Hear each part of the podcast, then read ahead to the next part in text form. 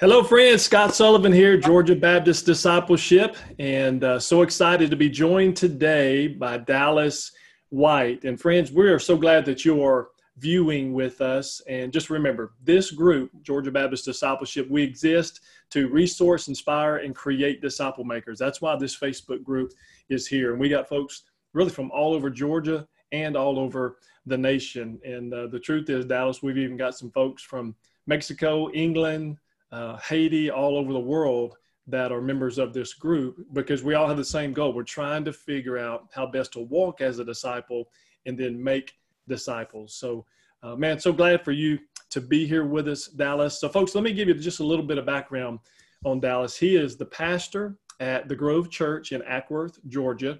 And uh, I'll let him share a little bit of his context in a second. But I just want you all to know, know when we have people on these broadcasts, um, we're not just picking folks, you know, here or there just so we can fill a spot.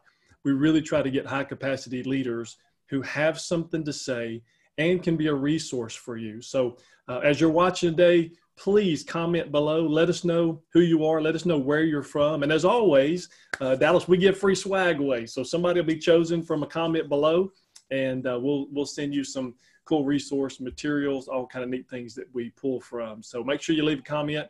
And uh, but Dallas is one of those guys that you know 5:30 in the morning, the guy is already in the Word, has his cup of coffee, and is working through a to-do list. Is um, spending time with the Lord, praying over things, preparing, resourcing, leads at such a high level. So, uh, Dallas, anytime I get a chance to have folks like you on here, it's a blessing to me, and uh, so glad and grateful for you joining us today. And and really, you know, personally, and uh, even selfishly, it's not just cool that you're a pastor at the Grove. You're one of our discipleship consultants. So you're you're resourcing leaders. You're uh, answering questions, all that sort of thing. So, uh, Dallas, jump in here. Give us a little background about you and your family, bro. Yeah, well, joy to be here. Thank you so much for giving me the opportunity to share. And uh, for those of you who are watching, thank you for for joining us today. I hope you will engage. That's why we do these. Uh, that's why I'm excited about being a part is because we we want to engage with you. We want to have opportunities to connect and and talk in more detail. So in the chat below at any time, man, throw out questions, throw out ideas. Uh, we want we want to hear from you. But as Scott said, um, serve as the pastor at the Grove Church. Two and a half years we have been here. Prior to that, we spent some time at First Baptist Church Woodstock, serving on staff there. And uh, really, for the last eight or nine years, my heart has been gripped with a passion for making disciples. I realized about uh, eight or nine years ago that in my own life I was doing ministry, I was doing activity, but I really couldn't point to uh, individuals whose lives were looking more like the Lord Jesus because of my intentional investment in them. And so it was a game changer for me, that realization. And really, just my wife and I, uh, her name's Amanda, we have four boys.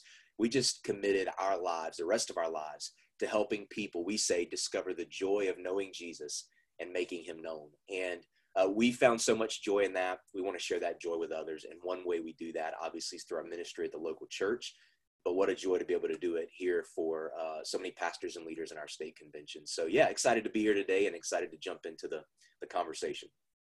Love it. Love it. You mentioned your kids. One of the things I loved in the article uh, that we will be dropping into the comments here is about how your kids and you know telling stories there and how uh, and me having three boys as well and a daughter um, man i just i laughed when i read this. You said we don't have to teach our kids to ask this one word why.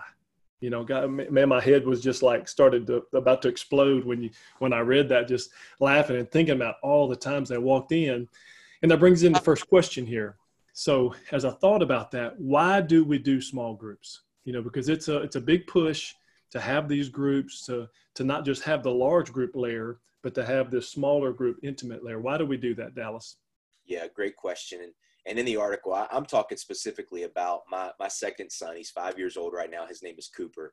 Uh, praise the lord just gave his life to christ a couple of weeks ago as a result of asking these why why why why why questions.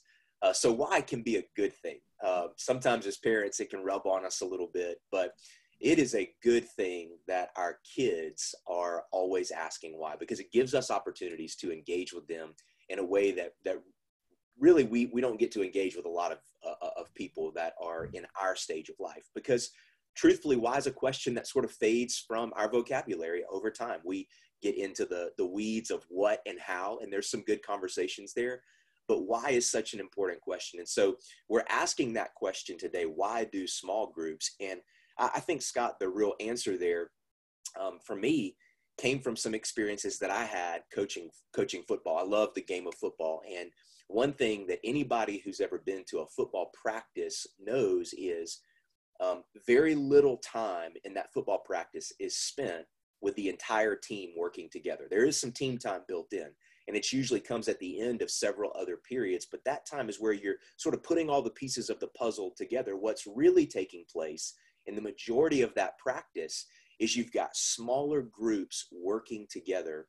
And the reason that coaches do that is because in the context of that smaller group, you can do some things you can't do on a larger scale. Your, your teaching can go more in depth. Your relationships can go more in depth. And what we find on the football field, I think we also find in the church, is that when we teach more in depth and we have more relational depth, oftentimes it means that our effectiveness increases, right? So if we spent all of our time in a large group setting, I mean, there may be some good things that are passed down, but ultimately we're missing the, the depth in teaching and the depth in relationship that really create effectiveness long term. So I saw that on the football field for years as a, as a coach at, at various levels. And I've seen it as a pastor for many years that uh, the, the large group setting is so important and it's so key and we have to come together. But the small group setting actually serves to enhance what we do when we come together as a family of faith. So for me, that's the why of small groups is because it makes what we do in the large group so much better. That's great insight, Dallas, because you know one of the things that people hear from us when they talk about discipleship, Georgia Baptist discipleship, in our language is we talk about how important balance is. That if you put all your eggs in the large group basket, you're going to struggle. Or if, if the only thing you do is small group, and, and, our uh, what we advocate for is a balanced approach where you're engaging in a large group, you go deeper in that small group, and then uh, cross train there. So good. Here's another question. You're right about Jesus being our model for life and ministry. Uh, can you elaborate on this concept of why having Jesus as the model is so important for disciple makers? Yeah. Well, a couple thoughts come to mind. Number one, I think what we tend to do a lot of times, and I'm guilty of this, so I want to I want to personally own this. I think what we do a lot of times in ministry is we know that spiritually speaking, we are to be made more and more like the Lord Jesus, right? But sometimes we can divorce that from the practices that he pursued. And so mm-hmm. we say, yes, all day long, we want to become more like Jesus. We want to become more like Jesus. But if we're not careful, we can just say, okay, but we're going to do it our way. We're going to become more like Jesus, but we're going to do it our way.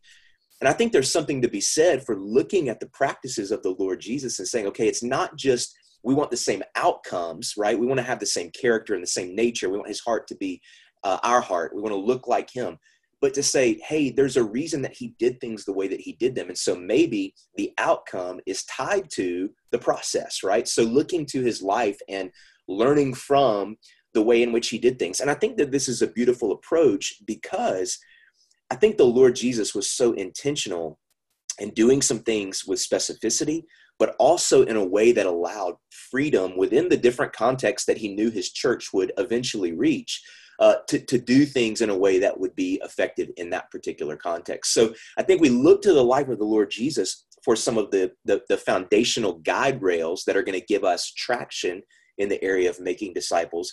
And then within those guide rails is where we start to say, okay, what is our context?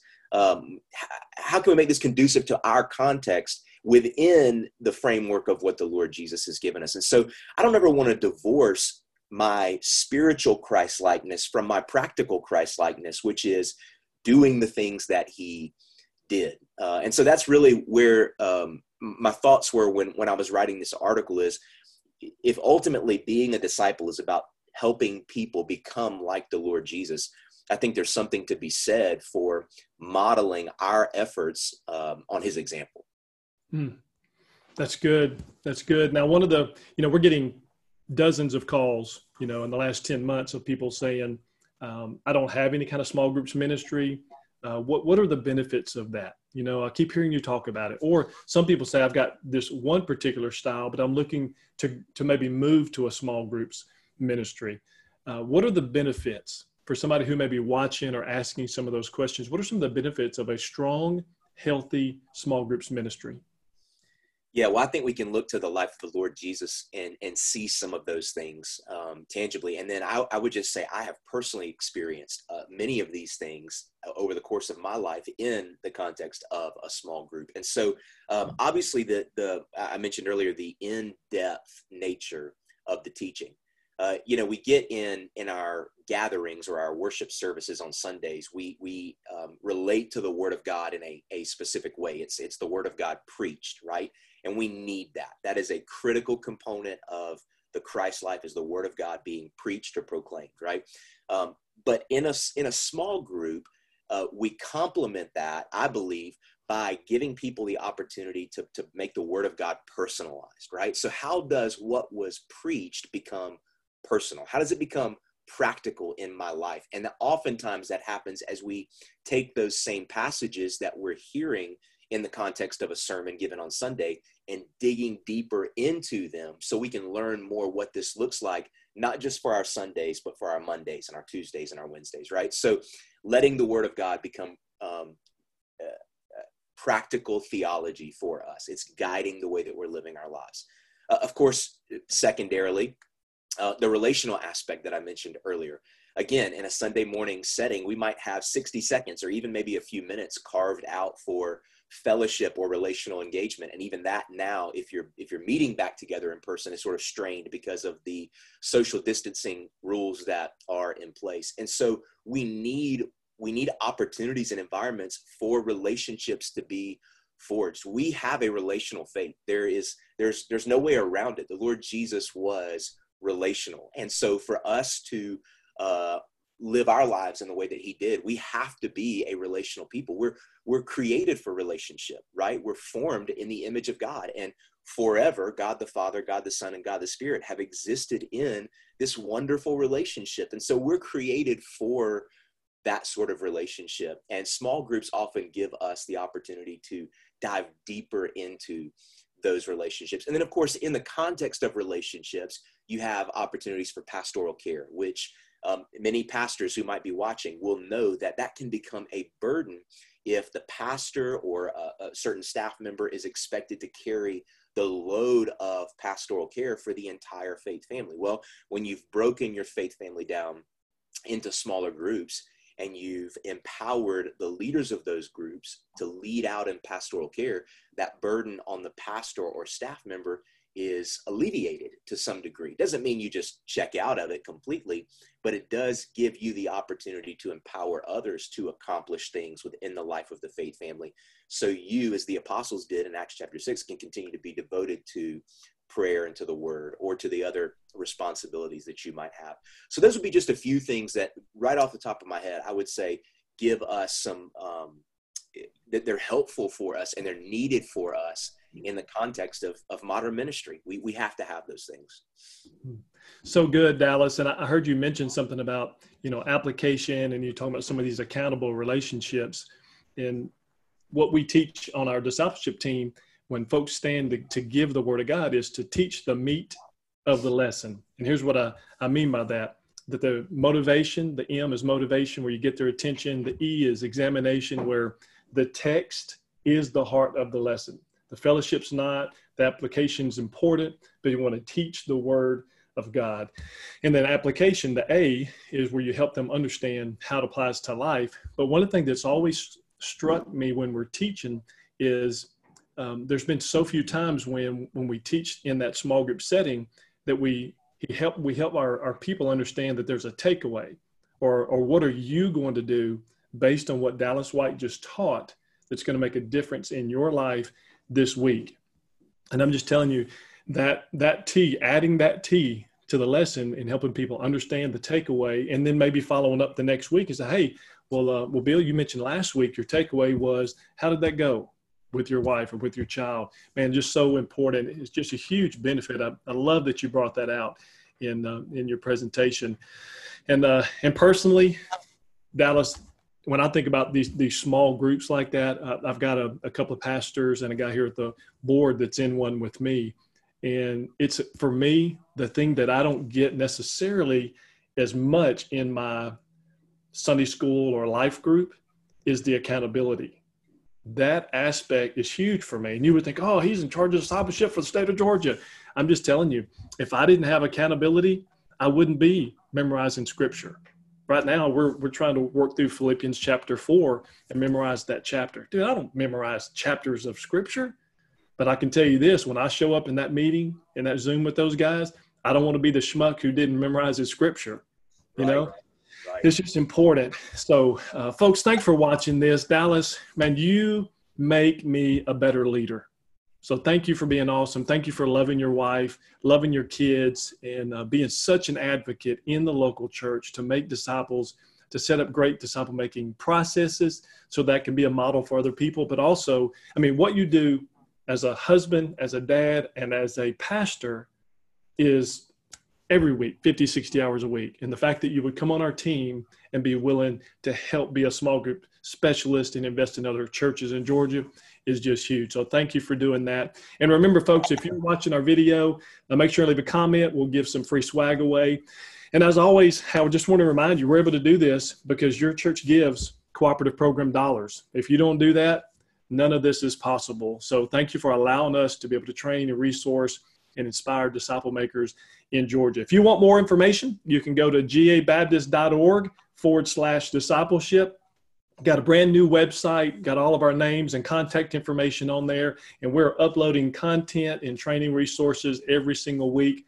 And also, if you know of a friend that could benefit from these discussions, have them get on to Georgia Baptist Discipleship Facebook group and uh, answer a couple of questions. We'd love for you or them to join our tribe. Thanks again for watching, and we'll see you guys next week.